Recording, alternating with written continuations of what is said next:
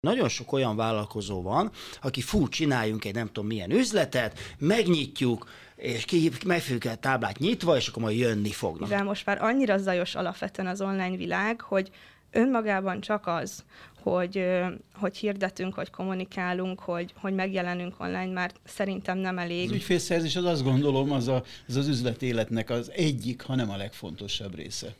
Úgyhogy amikor ügyfélszerzés van, az szerintem először onnan indul el, hogy azt a céget miért alapítottam. És erre a válasz meg nagyon gyakran csak annyi, hogy nem volt jobb ötletem.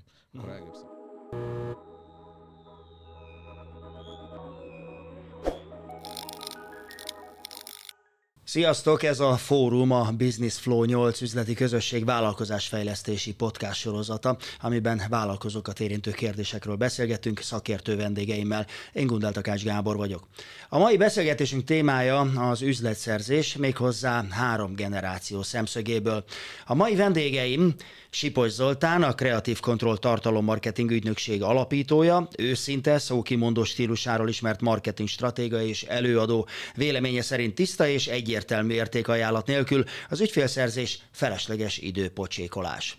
Varga Dorka, grafikus és webdesigner, aki hiszi, hogy az ügyfélszerzés nem a versengésről, hanem az együttműködésről szól. És dr. Serényi János, marketing szakember, tréner, a 82 országban működő Superbrands szervezet magyarországi szakmai zsűriének elnöke. Hitvallása szerint a rohanó világunkban a vállalkozókat sokkal inkább a gyakorlatias, hogyan kell csinálni érdekli, mint a sok elméleti okosság. Vágjunk bele! Az eddigi beszélgetéseinknek is az volt az egyik tanulsága, hogy az hagyján, hogy hogyan gondolkoznak az emberek, de nagyon sokszor különféle tévhitek vannak, meg misztifikálva vannak bizonyos fogalmak. És azt gondolom, cáfoljatok meg, ha nem, hogy az ügyfélszerzés is egy kicsit ilyen. Tehát, hogy fú, az ügyfélszerzés, és akkor azonnal, és akkor türelmetlenek vagyunk, tehát egy csomó ilyen. Szóval egy picit tegyük helyre, hogy mi is az az ügyfélszerzés. Aztán majd beszélünk a technikákról, de hogy egyáltalán hogyan gondolkodjon egy vállalkozó az ügyfélszerzésről. János, mint a legtapasztaltabb. Nekem erről az jut eszembe, hogy annak idején, amikor a McEnerick Zone megalakult, a vezérigazgató, a hálózat vezérigazgatójával volt egy találkozó, egy vacsora, és akkor kérdezte tőlem, hogy mi az ügyvezető igazgatónak a feladata. És akkor úgy elkezdtem mondani, hogy hát a csapatépítés, meg az image, meg ez, meg az, meg amaz, ugye elmondtam egy 6-8 dolgot, a végén azt mondja, ez nagyon jó, ez mind nagyon kell, na, ezt látod, ezzel kell foglalkozni igazából éjszaka, az egyéb pedig az ügyfélszerzés, az meg a napi munka. Tehát az ügyfélszerzés az azt gondolom, az üzletéletnek az egyik, ha nem a legfontosabb része. Oké, csak ugye az a kérdés, hogy nincs-e túl misztifikálva. Nem tudom, hogy a fiatalabbak, ugye 3 generáció hogyan látja ezt a dolgot. Zolita, hogy látod? Én vajon melyik generáció vagyok? Hát a középső. Igen. A Jánosnál fiatalabb és a Dorkánál idősebb. Nem mindig így érzem, de én azt gondolom, hogy van misztifikáció, vagy inkább egy félreértés, mert amikor valaki vállalkozni kezd, és valamilyen igénnyel a piacra lép, akkor mindennél természetesebbnek veszi azt, hogy az ő portékáját meg akarják venni. És nagyon gyakori, hogy azzal találkozom, hogy azt tartják kihívásnak, hogy szerezzenek ügyfelet, és persze a nap végén mindig ez a legnagyobb kihívásunk, de addig nagyon kevesen mennek vissza, hogy elgondolkozzanak azon, hogy egyáltalán logikus lépése valakinek nálad pénzt költeni. Mindig azt szoktam mondani, hogy amikor valaki pénzt ad nekem, akkor igazából a racionalitás ellen cselekszik, hiszen ő megkereste azt a pénzt, meg kéne, hogy tartsa. Mégis odaadja nekem. Ennek van valamilyen oka, valamilyen érzelmi oka is van, de valamilyen racionalizáció is van mögötte, megmagyarázza, hogy ez egy miért jó választás.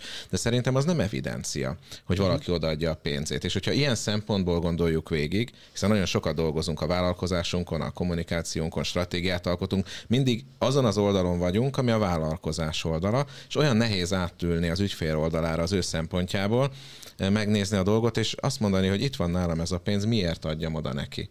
És hogyha innen nézzük, innen gondolkodunk, hogy miben változtatjuk meg az ügyfél életét, talán így szoktam megfogalmazni, akkor már kevésbé misztifikált a dolog, mert azzal a termékkel vagy a szolgáltatással, amit eladok, valamilyen identitást is adományozok adhatok az ügyfélnek, és hogyha ezt jól meg tudom ragadni, hogy ő mit vásárol valójában, amikor az én portékámat megveszi, státusz, boldogságot, nyugalmat, a múlttal megbékélés, teljesen mindegy, de hogyha ezt megértem, akkor már nem olyan misztikum, hogy miért vásárol. És szerintem az ügyfélszerzés első lépése ez, hogy megértem az ügyfelet. Nem csak úgy, hogy általában hány éves, meg miket szokott csinálni, mert persze a marketingesek ezt mindig megkérdezik, de hogy mi az a mögöttes ok, amiért ő ad a pénzéből. És hogyha ez megvan, akkor szerintem ez már egy könnyebb kérdés. Hogy látja a fiatalság, Dorka? Igen, alapvetően egyet tudok érteni Zolival, mert én is úgy gondolom, hogy vissza kell lépni egy lépést azelőtt, még mielőtt az ügyfélszerzés folyamatát elkezdjük. Méghozzá olyan szempontból, hogy egyrészt megvizsgálni magát a terméket vagy a szolgáltatást, ahogy Zoli is mondta, hogy miért fogják ezt megvásárolni. És a következő kérdés meg az, hogy és ki lesz az ideális ügyfelem. És sokan odáig jutnak el ebben a kérdésben, és idáig talán a legtöbben, hogy ki az én célcsoportom. A célcsoport meghatározása még általában egyébként, amikor valaki marketinget vagy bármiféle ügyfélszerzést elkezd, az úgy odáig el szoktak jutni. Viszont azt, hogy egyébként ezen belül ki az én ideális ügyfelem, és egyébként ő milyen tulajdonságokkal, milyen problémákkal, milyen adatokkal rendelkezik, ami számomra ideális, és akit én ki tudok szolgálni, és akinek én tudok segíteni, az a folyamat el szokott akadni, idáig ilyen mélységekig nem mennek bele, és nem fogalmazzák meg, ahogy ezt így marketingesen szokták mondani, ezt a buyer personát igazából, hogy lássák azt, hogy kiket is akarok megszólítani. És szerintem ez lenne az első lépés, mert ha online is el akarunk indulni, ha offline, akkor is tudnunk kell azt, hogy mi kiket szeretnénk egyébként magunkhoz vonzani, és alapvetően kikkel tudunk majd úgy kommunikálni. És itt reflektálnék még úgy Zolira, hogy amit ő mondott, hogy fontos meghallgatni azt, hogy mik az ügyfélnek a problémái, és az ügyfél igényekre koncentrálni, és nem csak az ügyfélszerzésnél nem feltétlenül a mi szolgáltatásunkat, termékünket tolni értékesítés szempontból, hanem az ügyfél problémáit kérdezni, vizsgálni, akár kutatással, akár kérdőívekkel, akár bármilyen szempontból megnézni az eddigi ügyfeleinket, és abból kialakítani azt a képet, hogy kiket is akarunk keresni. Én egyébként azt gondolom, hogy amiről ti beszéltek, az már nem az első lépcsőfok. Tehát nekem az állításom, vagy a meglátásom, hogy nagyon sok olyan vállalkozó van, aki fú, csináljunk egy nem tudom milyen üzletet, megnyitjuk, és megfőjük a táblát nyitva, és akkor majd jönni fognak. De a környékünkön, ez egy ilyen kertvárosi rész, egy benzinkút mellett pont most építenek egy ilyen kis valami bungalószerűség lesz, és most láttam, hogy ki van írva, hogy szélvédőjavítás. Egy ilyen kertvárosi részen, ahol azért nem nagyon van átmenő forgalom. Én fogalmam nincs, hogy én nagyon kíváncsi vagyok, hogy oda ki fog jönni, de ez nagyon úgy néz ki, hogy ott ki fogják írni nagyja, hogy szélvédő javítás, kinyitják az ajtót egy reggel 8-kor, az vagy jönnek, vagy nem. Vagy csinálunk egy kávézót, kinyitjuk az ajtót, és akkor majd jönni fognak az emberek, mert erre szoktak járni emberek. És akkor vagy bejönnek, vagy nem. Ugye? Tehát ez mennyire probléma szerintetek? Vagy a vállalkozásnak mekkora része indul el úgy, hogy fú, csináljuk meg, tök jó lesz, meg kevés szélvédőjavító van a környéken, és akkor majd ez biztos jó lesz. De általában én azt tapasztalom, hogy a vállalkozásoknál valóban van egy jó ötlet, ez most egy nagyon jó ötlet, és akkor legjobb esetben elkezdek hozzá partnert keresni. Második legjobb esetben egy kicsit körülnézek, hogy milyen lehetőségek vannak a piacon, de ez, amit te mondtál, ez egy valós probléma. És az is teljesen természetes, hogy azért ez egy külön szakma. Tehát azért azt nem lehet gondolni, hogyha valaki nagyon profi módon akarja ezt csinálni, hogy na, megvan a vállalkozásom, és akkor én majd egy nagyon jó marketinges leszek, nagyon jó reklámos leszek, nagyon jó PR-es leszek, stb. Bedobunk szórólapot a postaládába, és akkor igen, meg majd a Facebook. Ugye ez azért is butaság, mert igazából, ha valaki azt mondja, hogy én online szakértő vagyok, én azt már nem hiszem el, mert az online az már akkora. Ha valaki azt mondja, hogy én Facebook szakértő vagyok, azt se hiszem el, mert az is már akkora, annyi részlettudása van szükség. Na most ehhez képest valakinek van egy jó üzleti ötlete, de itt a vége nem tudja, hogy például, amit te mondtál, hogy lehet majd a vevőt becsábítani, akkor ott már probléma lesz. De ti találkoztatok ezzel a jelenséggel? Hát miközben ugye kérdezted, hogy hogyan tudja elérni egy ilyen új vállalkozó a célcsoportját, meg hogy milyen tévedések vannak. Nem tudott máshol járni az eszem, mint a G-pont feltöltésem, meg az intim plasztikám, mert van most egy magánk. Nem tudom, hogy hoztál-e már kiért emberekből, azért van nagy tapasztalatod a műsorvezetésben, de lehet, hogy ez egy új mélység. Ez egy elég nagy mélység. Megérkeztem. Elég hamar megjöttem ide. Azért, mert van egy magánklinikai ügyfelem, és pont most nyílik. Azért mondom, hogy nyílik, mert ez egy folyamat. Mondtad, hogy ugye reggel 8-kor kinyitják, és hogy jön-e valaki szélvédőjavításra, hát itt alvázjavításról van szó, de most nem is ez a lényeg, hogy nem annyira egyértelmű, hogy mikor nyílik meg a hely. Mert ma reggel indítottuk el a weboldalt, de úgy, hogy már a megnyitó, ami nem hivatalos, csak meghívottaknak van, mert ez egy prémium kategória, az már megtörtént az egyik hétvégén nem sokkal ezelőtt, és secret openingek vannak, tehát bizonyos meghívott konkrét személyek, főleg hölgyek, egy megfelelő célcsoportbeli hölgyek jönnek el, és személyes megnyitó élményben van részük. Megnyílt a hely. Ma már kint van a weblapja, de még sehol se kommunikálunk róla, nagyon szűk kör tud róla. Ott ülnek. Tehát ilyen értelemben megnyílt. Más értelemben viszont nagyon nem. És Dorka, amikor mondta a célcsoport meghatározást, hogy addig eljut mindenki, akkor mosolyogtam magamban, mert tényleg eljutnak addig, csak nem biztos, hogy jó célcsoportot határoznak meg, mert hogy általában azt szokta mondani az ügyfél, hogy AB státuszú nő. Most ebből az egyiket nagyjából értjük, az a nő, vagy AB státuszú, azt ugye bele szoktuk írni, valamit ugye az is jelent, de az ügyfél számára nem relevánsok, tudja, hogy annak biztos sok pénze van, és nyilván kinek akarok eladni, hát akinek sok pénze van, mert akkor az biztos tőlem tud vásárolni. És ezzel szemben van az a nézet, ami egyre inkább uralkodik, hogy nem én határozom meg, hogy pontosan milyen célcsoportot szeretnék meglőni, természetesen meghatározom, de hogy aztán ezt addig pontosítom, ameddig csak tudom adatalapon, tapasztalati alapon, ezt csinálja mondjuk egy Netflix algoritmus, ami nem nézi a nemedet, nem nézi a korodat, amiket a marketingesek mindig néztek, hanem egy dolgot néz, hogy a te viselkedési mintádodhoz hasonló mintát végrehajtó emberek általában milyen más műsorokat szeretnek.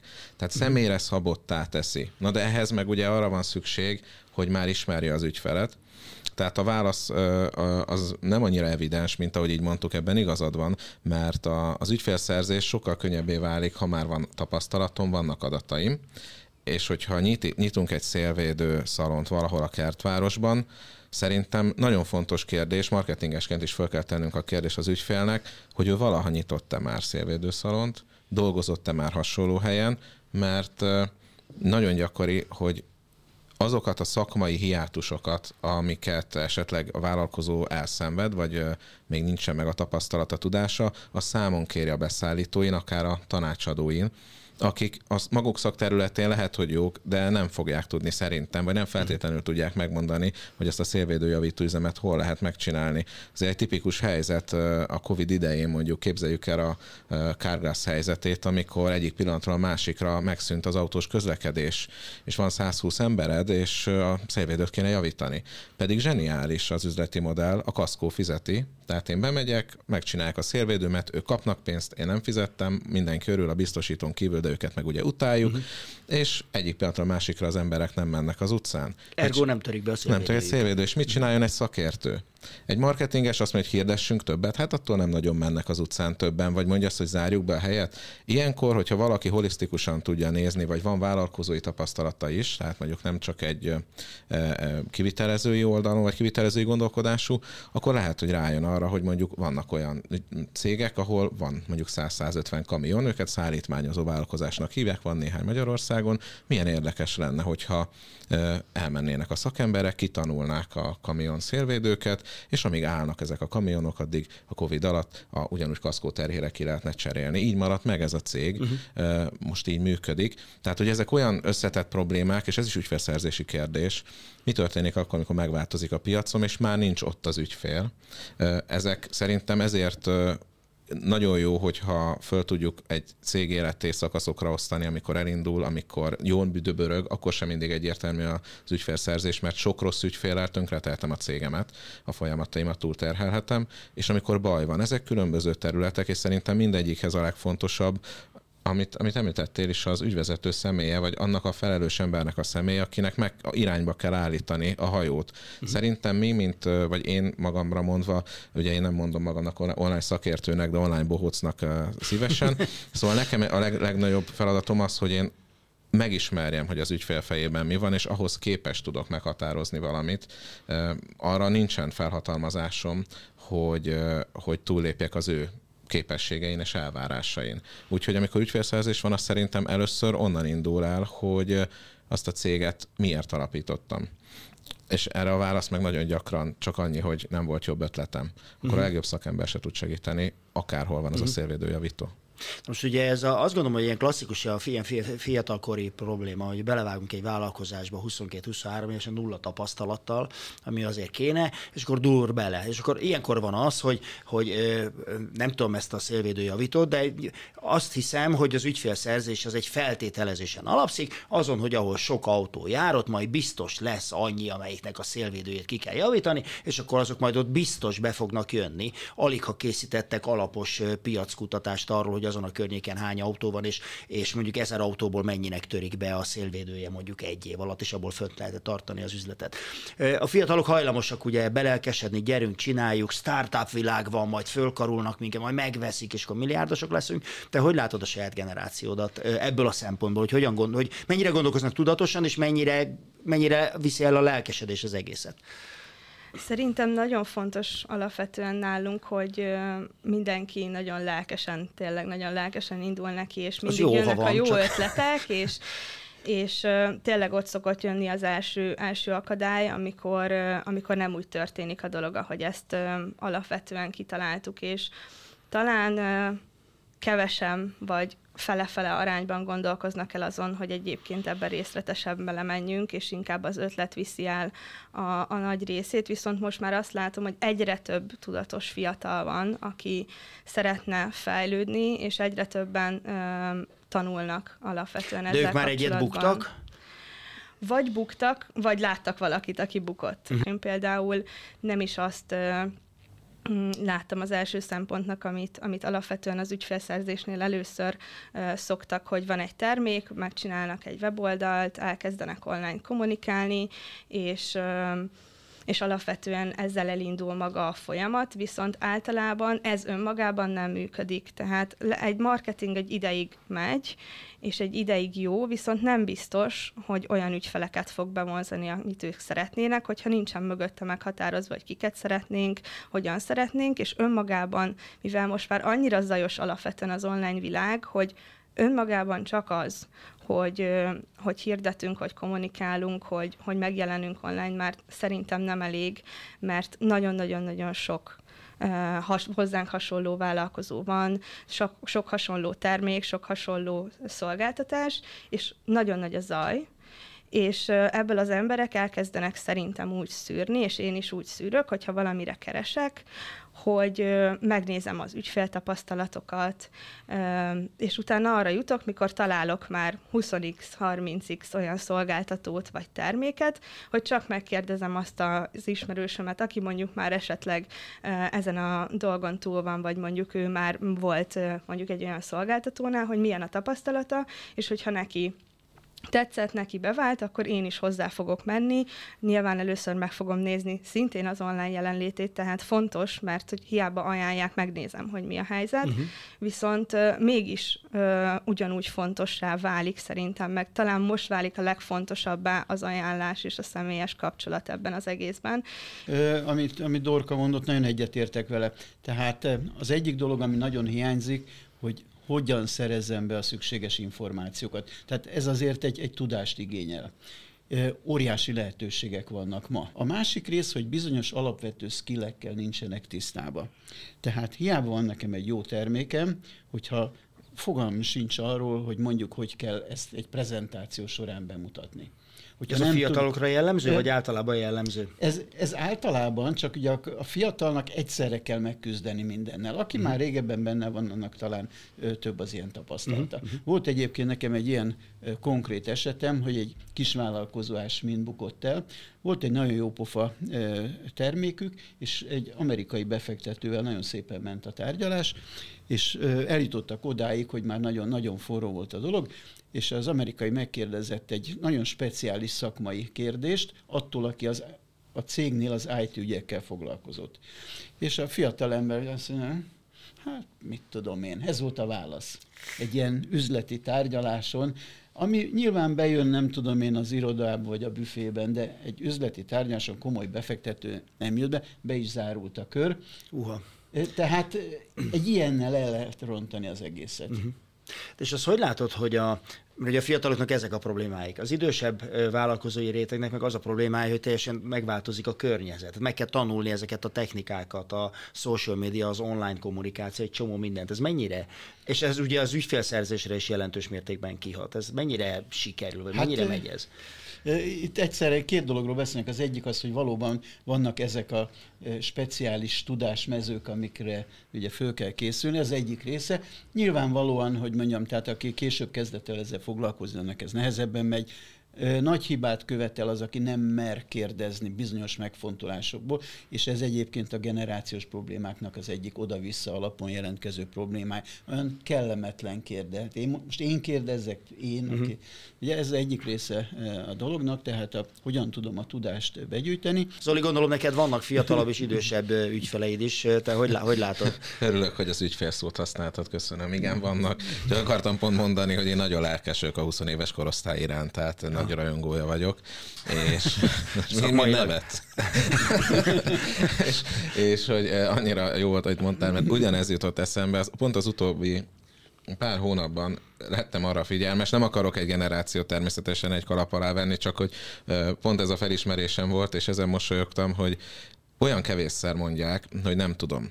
Én dolgozom is egyébként fiatalokkal, tehát van olyan ügyfelem, ahol startupokkal, informatikai, szoftvertéren kell együtt működni, integrálódni, és nagyon érdekes, amikor jön mondjuk egy 30 éves szoftvercég hozzánk, annak is megvannak a nehézségei, tehát ott mindenki fontos. Tehát akit kiküldenek, az is a legfontosabb, és olyan stílusban tudnak néha megnyilatkozni, hogy van, hogy pont tegnap belső feszültséget kellett kezelni, mert a két cég fontos emberei egymásnak feszültek. Viszont másik oldala 20 éves, 22-25 év közötti startupper, akinek van egy itthon mondjuk ismert megoldása, szoftveres megoldása, és ott meg nagyon gyakran azt látom, hogy mindenre rálegyint, hogy hát ezt megoldjuk, hát azzal nem lesz probléma.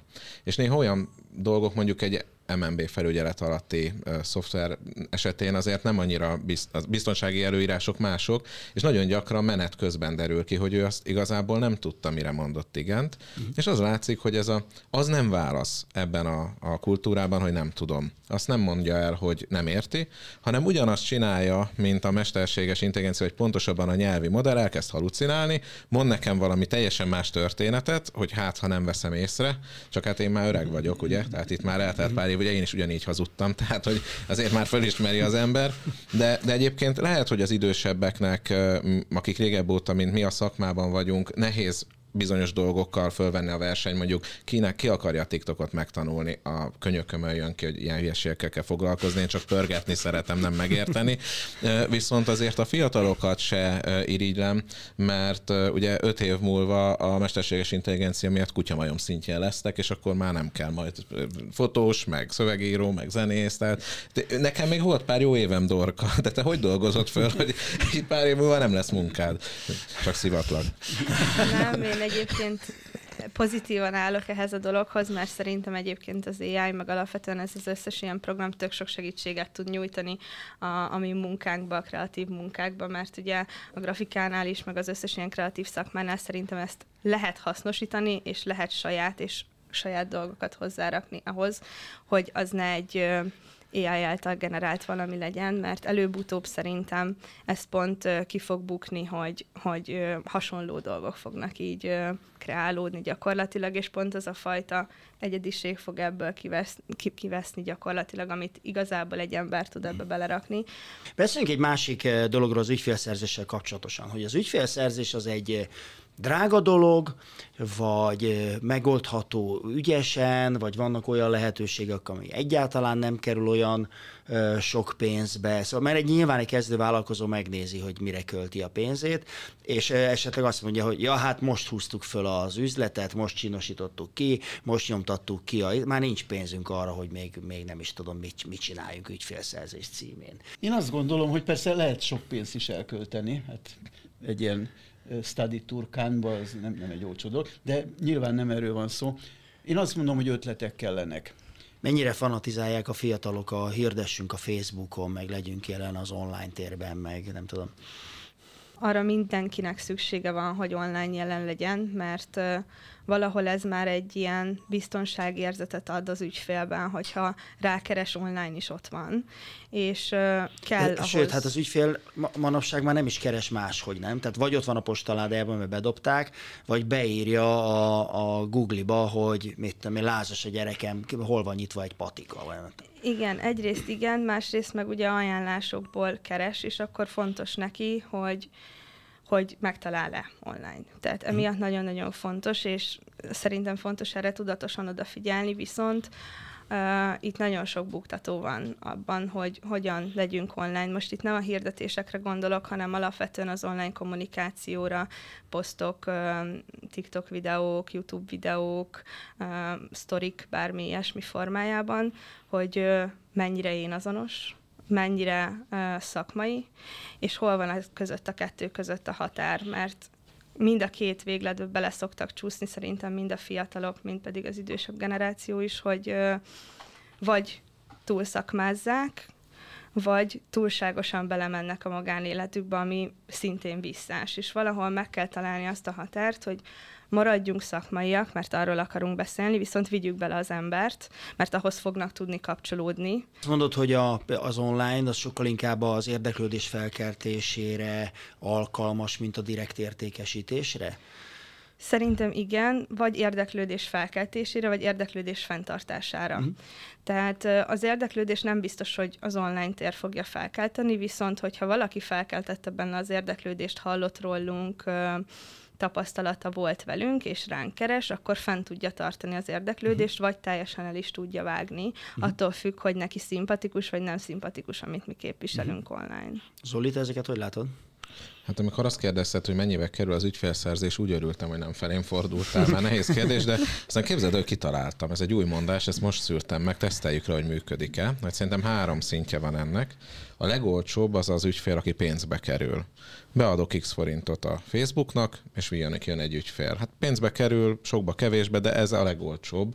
Ha pluszos a nap végén, ez jó.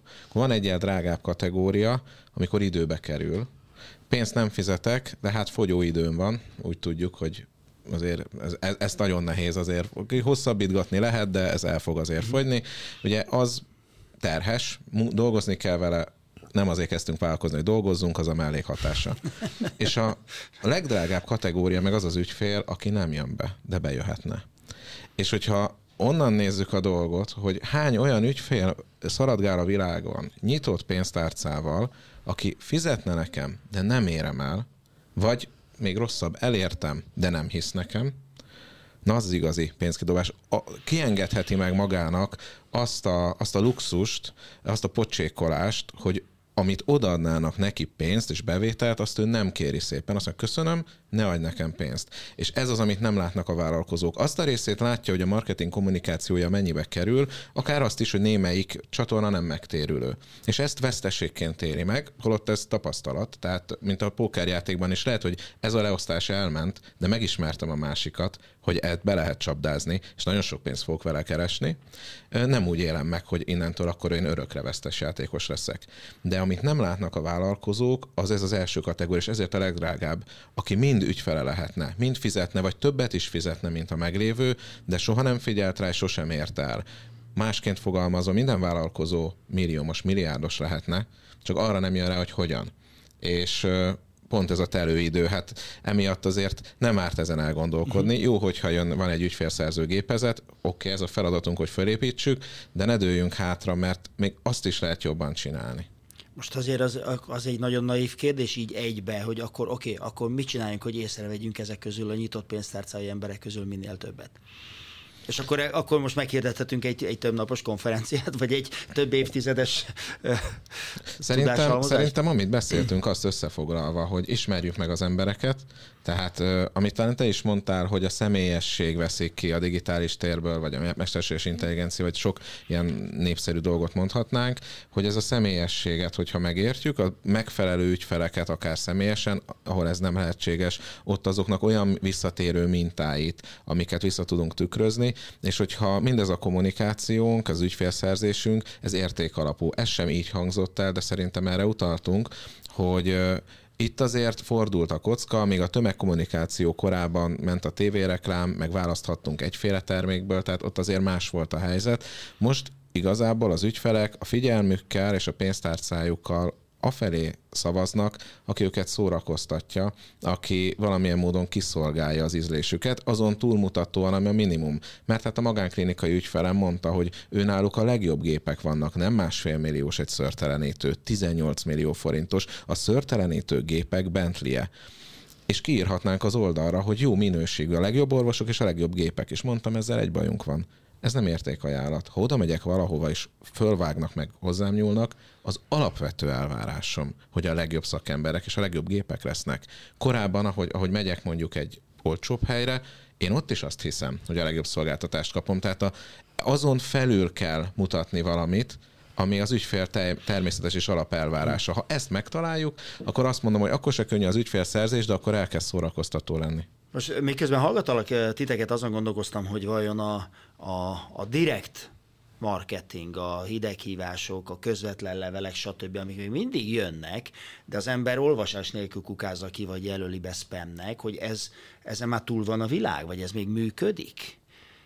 Én úgy gondolom egyébként, hogy az a fajta hideghívás, amikor teljesen idegeneket hívunk fel, az nem működik már. Tehát azt automatikusan szerintem már mindenki vagy kinyomja, vagy lerázza, vagy... Tehát ez a világ már szerintem letűnt ilyen szempontból. Akkor működik a hívás, hogyha már volt egy érintőleges kapcsolat, tehát mondjuk már találkozott velünk valahol, már hallott rólunk, már volt velünk valamiféle minimális személyes kapcsolata, találkoztunk egy rendezvényen, és akkor mondjuk felhívom, vagy felhívja valaki az adott cégtől, és egyébként nem direktben eladni akar, hanem megkérdezi, hogy milyen tapasztalata volt, miben tudunk segíteni, ő mit lát, tehát inkább ügyfélélményt kérdezünk tőlük, és egyébként segítő szándékkal hívjuk fel, és nem direkt hívjuk fel, hogy vegye meg mondjuk ezt a lábast, vagy bármi ilyesmit, akkor tud pozitívan elsülni, de maga az a fajta hideghívás, ahol azonnal eladni és értékesíteni akarunk, azt szerintem már nem működik, és ugyanígy az e-mailek terén sem. Ez is olyan, hogy mennyire személyes. Tehát, hogyha te kéred azt a levelet, és elhiszed, hogy jó, amit írok benne, szóval nem a portékámról beszélek, hanem akár csak beszámolok a trendekről, a gondolataimról, a személyemről, ha az érdekes, teljesen mindegy. Tehát szórakoztat valamennyire az a tartalom, és te kérted, akkor elhiszem, hogy megnyitod. Én nem kérem. Kapok, most elkezdtem kapni egy cégtől e-maileket, hogy milyen fantasztikus rendezvénytermei vannak, és milyen technikája van, meg se. De se a vállalkozásom nem érdekelt ebben, se nem kértem, sem. Fogalmam sincs. Hát ez amikor rossz. Eladták az e-mailemet, címemet, vagy nem. Van ilyen kommunikáció is, ami gyenge.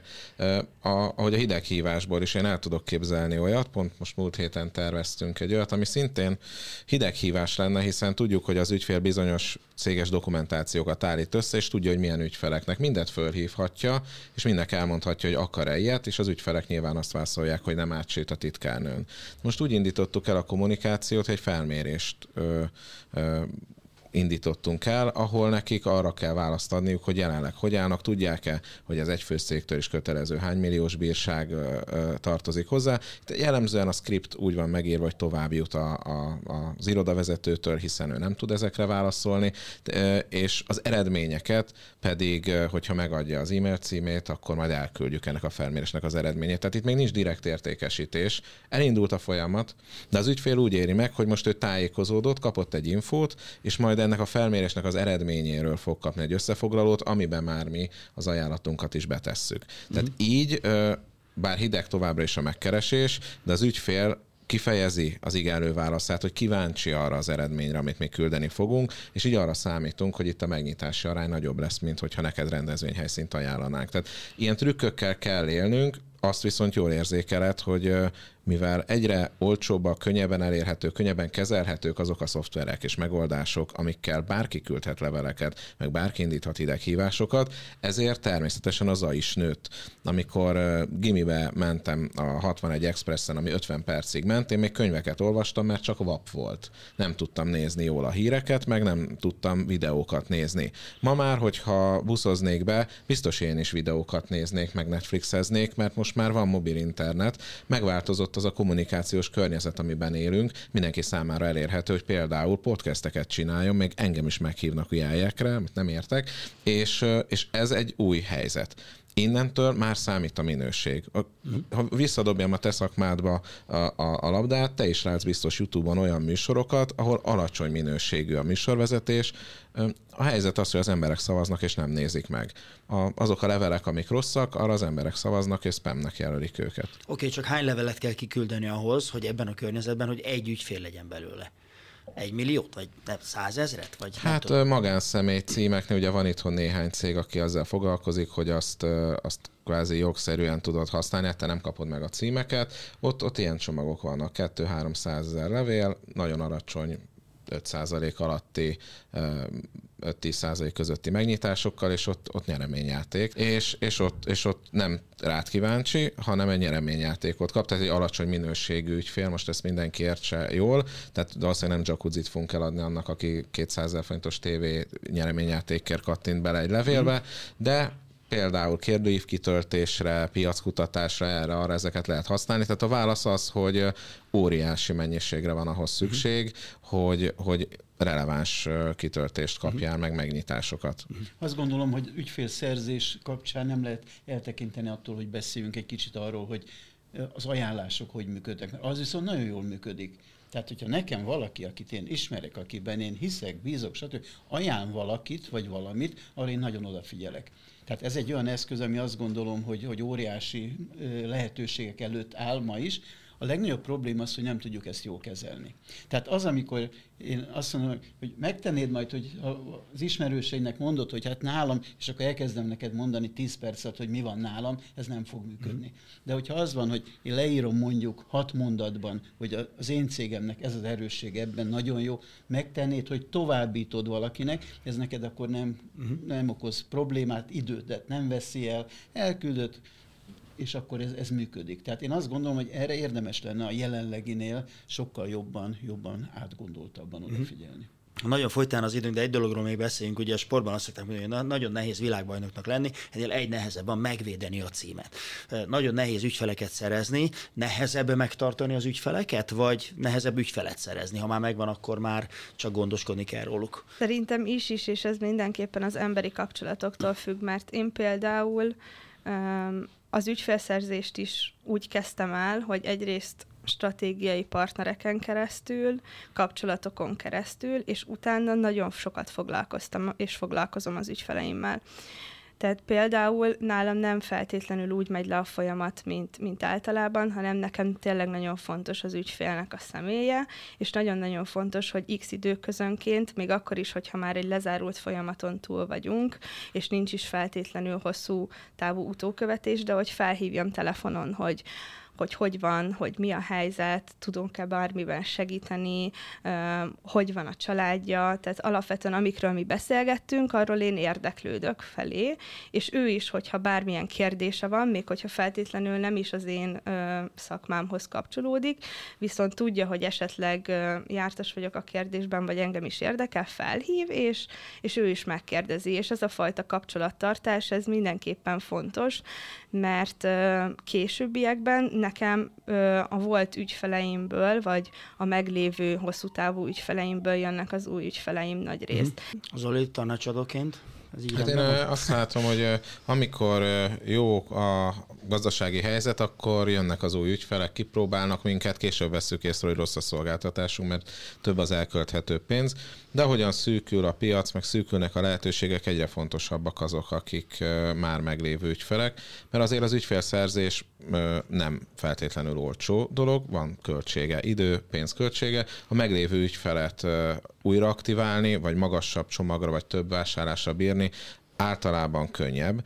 És erre, mi ezt retention szakasznak hívjuk, de erre én nagyon ritkán látok tudatos stratégiát KKV szinten, de ezt nagyon könnyen le tudjuk tesztelni. Hát kezdjünk el egy taxitársasággal dolgozni, vagy töltsünk egy applikációt, béreljünk autót, vagy egy ismertebb webáruházban vegyünk étrendkiegészítőt, vagy a macskának kaját, és mondjuk 3-4-5-6 hónap vásárlás után hagyjuk abba ezt a tevékenységünket, ne vegyünk többet. Na hát, ha ők a büdös életben nem írnak nekünk, hogy mi változott, mi történt, meghalt a macska, mondjuk ezt lehet, hogy nem kell megkérdezni, de hogy mi változott, hogy most eddig vettél, de most nem vettél, hogy esetleg máshol megtaláltad olcsóbban, vagy valami nem volt jó az előző rendeléssel, vagy a taxis megkérdezhetné, hogy fél évig minden héten jártál, a taxitársra megkérdezhetné, de most nem jársz, hogy mi történt? Egyrészt megismerni a piacát, másrészt megismerni az én problémám, amit aztán kezelhetne, valószínűleg van valami kifogásom.